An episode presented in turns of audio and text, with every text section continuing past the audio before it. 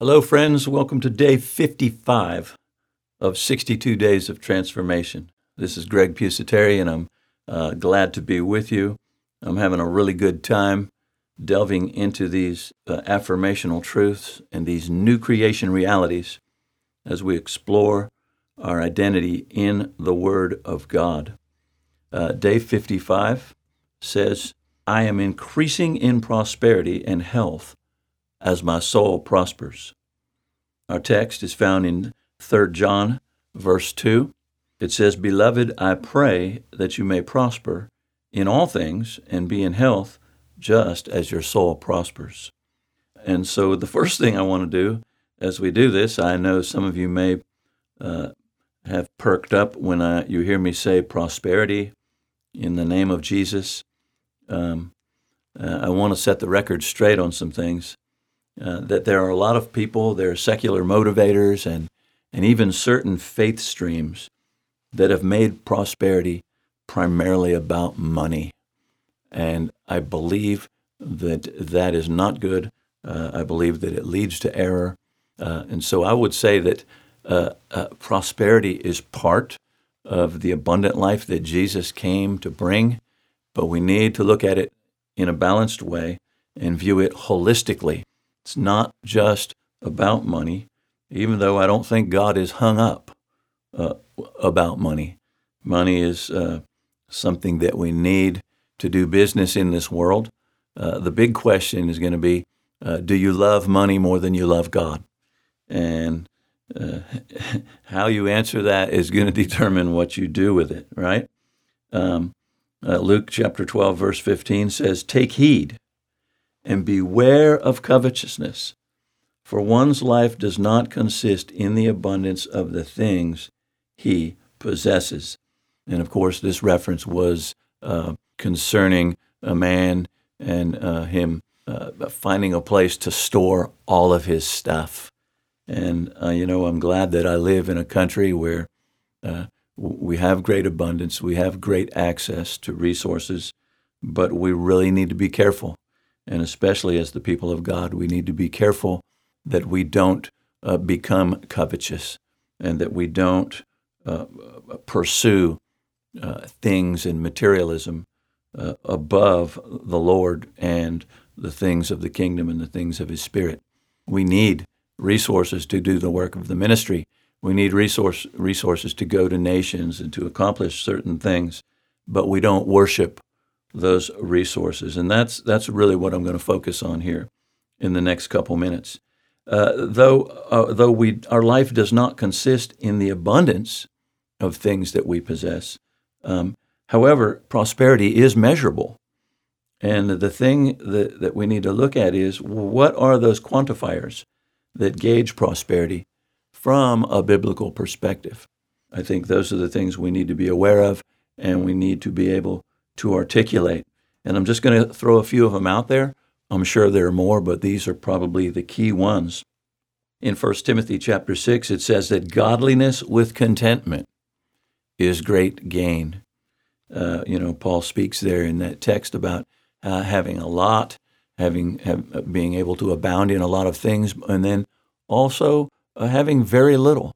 But in the middle of it all, learning how to be content and he says that's where great spiritual gain is. Um, it's it's not like uh, that. You know, we have to rejoice that we're in poverty. We're not. You know, that what God calls you to do may mean that you have to handle a lot of resources, or it may mean that you have to live very lean uh, to accomplish His will for your life. I don't know. I don't determine that. Um, I want to focus on the greatest uh, the greatest source of all, uh, not on the resource. Okay? So, godliness with contentment is great gain, the ability to be content with where we are. Uh, Romans 14, 17 says, The kingdom of God is not meat and drink, those physical things or those, um, those uh, things that are observances. It's not meat or drink, but it's righteousness, peace, and joy in the Holy Ghost uh, friends, you can have a lot of money and a lot of material gain and, and, and, and great prestige, but if you don't have peace and joy, and if you don't you've not obtained righteousness through faith and through salvation, uh, you're poor. Okay, you might be wealthy by the world standard, but you're spiritually poor. So Paul made it very clear.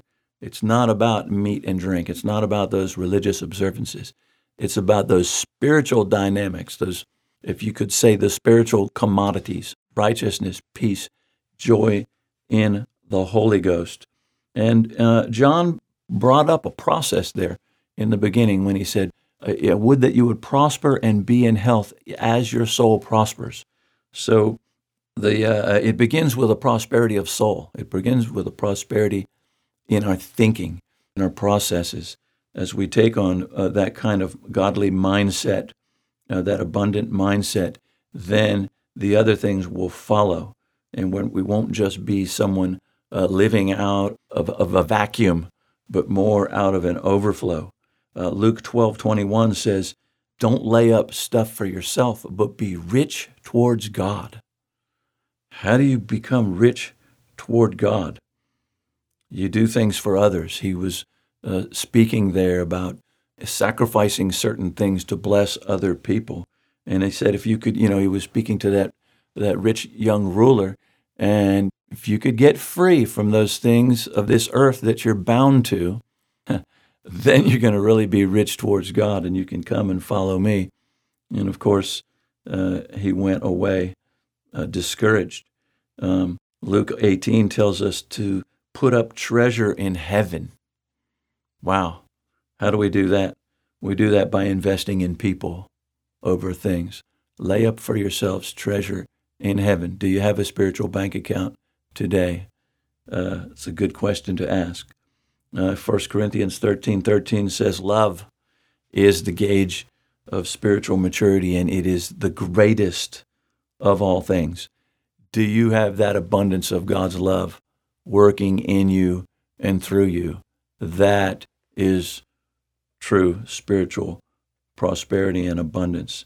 Uh, Matthew 6:33 says if we'll uh, seek first the kingdom of God and his righteousness, then all of these things will be added.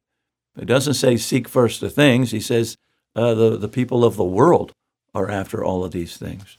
But he knows what we need. And if we'll seek first him, his kingdom, those things of, of his kingdom and his righteousness, then he'll add those things to us. And I found that over the years to be very true.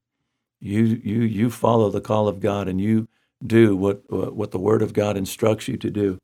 He will make sure that what you need uh, will will come to you. It'll come to you. All right. That's the real law of attraction.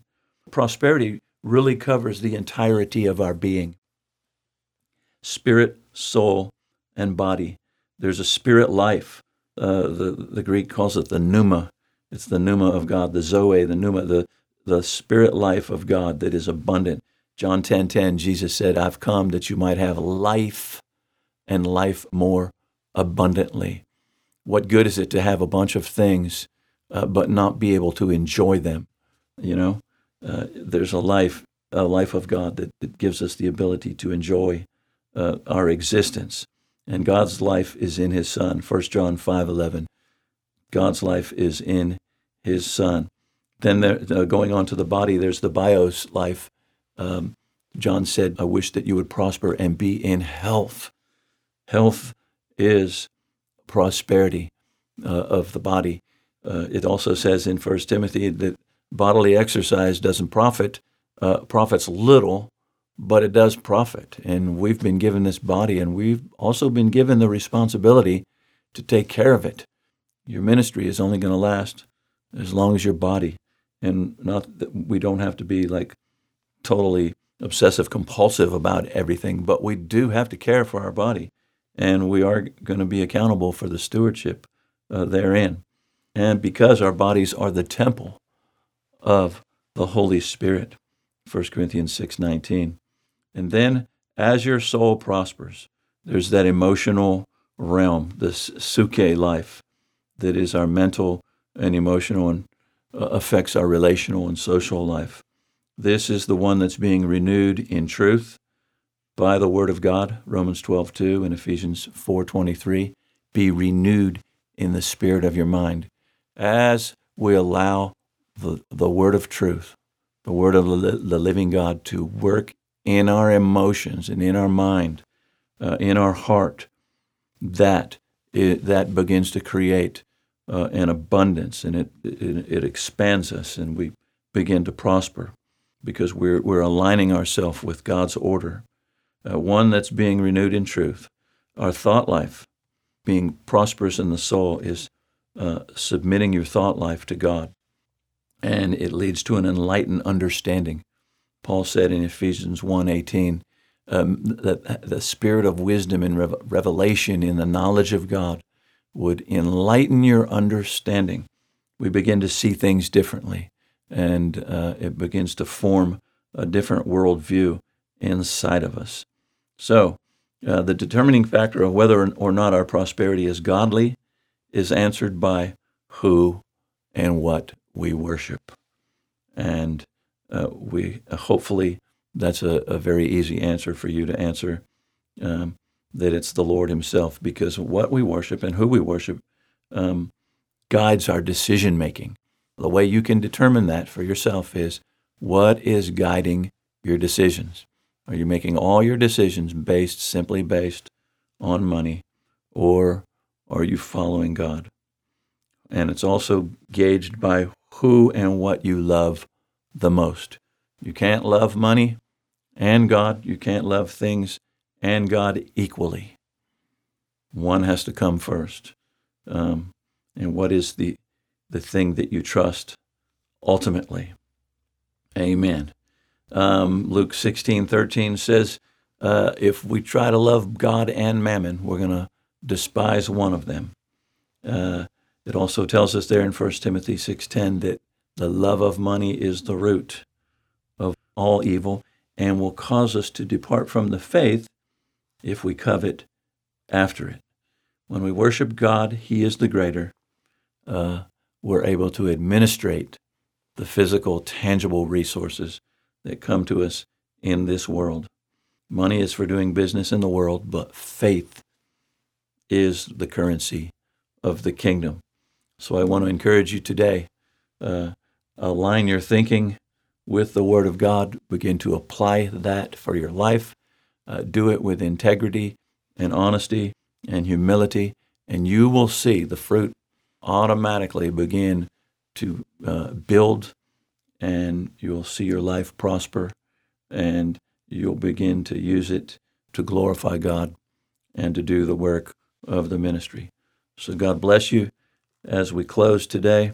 I hope you have a great, fantastic day, and I'll catch you on the next podcast. Be blessed.